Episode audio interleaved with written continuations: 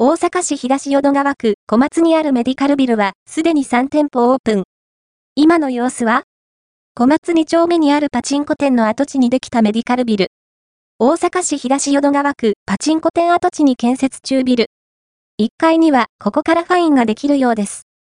すでに3店舗オープンしているメディカルビルの様子を見てきました。まずは1階にあるのは、見ての通り、ドラッグストア、ここからファイン2023年12月から営業スタート。裏には薬局もあります。2階の看板には、ゴルフ、メイキング、セカンドとありますが、まだまだ工事中。以前ご紹介させていただきましたが、2階には、フィットネスジムの店舗がオープン予定。3階は、希母志願科と小野消化器内科内視鏡クリニックがすでにオープンしています。希母志願科は、2024年2月5日に上新庄駅中から移転し開院。小野消化器内科内視鏡クリニックは1月18日から開院。